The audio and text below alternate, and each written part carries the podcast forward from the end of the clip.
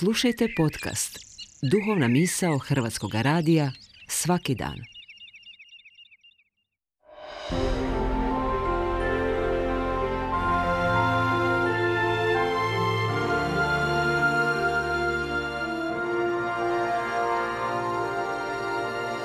Duhovna misao. Urednica je Blaženka Jančić.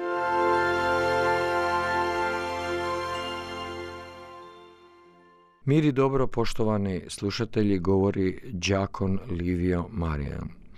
Danas u kalendaru kršćanskih crkava stoji spomendan svetog Dimitrija ili Dimitra, grčki Demetrios, koji je kao kršćanski mučenik stradao 304. godine u vrijeme progona kršćana pod rimskim carem Maksimijanom u gradu Sirmijumu, današnjoj Srijemskoj Mitrovici.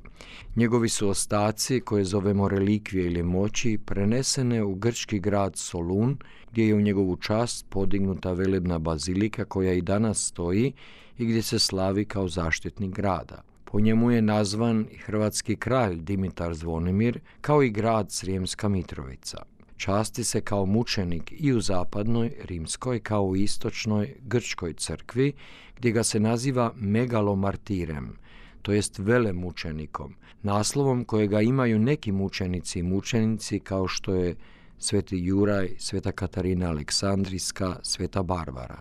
Mučenik Dimitri kao i drugi mučenici svojom su pričom u povijesti kulturi europskih kršćanskih naroda bili nadahnućem za podizanje monumentalnih crkvenih građevina, za stvaranje umjetničkih slika, kipova, skladanje himnografskih tekstova i glazbe. Ukratko, oni su poslije svojih mučeničkih smrti stvarali kulturu i poticali na civilizacijska dostignuća. Europska kultura i civilizacija izgrađena je na kršćanstvu i svojim postignućima i dosezima u pozitivnom je smislu utjecala na cijeli svijet i brojnim manje razvijenim narodima i kulturama diljem svijeta donijela napredak.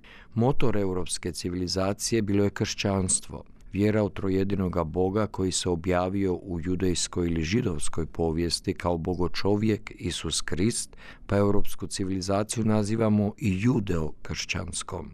Danas mnogi u Europi kao da žele otkinuti svoje korijene, emancipirati se od svoje izvorne baštine, kulture i onoga što ju je pokretalo, a to je upravo kršćanstvo.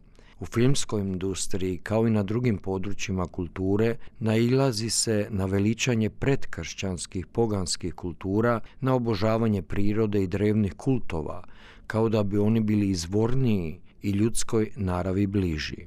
Svatko tko imalo pozna povijest filozofije, lako će uočiti površnost i lažnost takvog pristupa. Kršćanstvo je filozofijom ljubavi, pravednosti i sveopćeg ljudskog bratstva oplemenilo sva dotadašnja dostignuća ljudskog roda.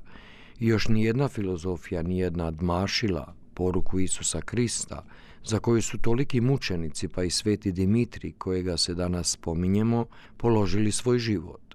Poruka je to koja uvijek i za sva vremena vrijedi – ljubi bližnjega svoga kao sebe samoga, ne čini drugome ono što ne želiš da se tebi učini.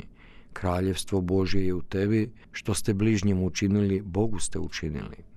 Opraštajte kako bi se i vama oprostilo, budite milosrni i mirotvorci. Stvoreni ste na sliku Božju i to je najveće dostojanstvo koje možete postići u ovom životu i kozmosu. Tražite ono što je nebesko, vječno, neprolazno, božansko.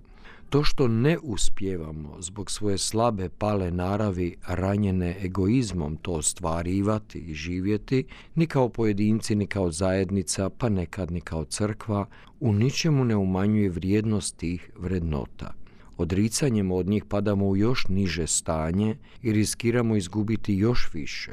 Bog uvijek ostaje Bog. I u vrijeme svetog mučenika Dimitrija je bilo razočaravajućih i loših ljudi, pa i kršćana, ali to ga nije pokolebalo da se odrekne viših vrijednosti za koje je osjećao i znao, da su vječne i za svagda vrijedne i nenadmašne.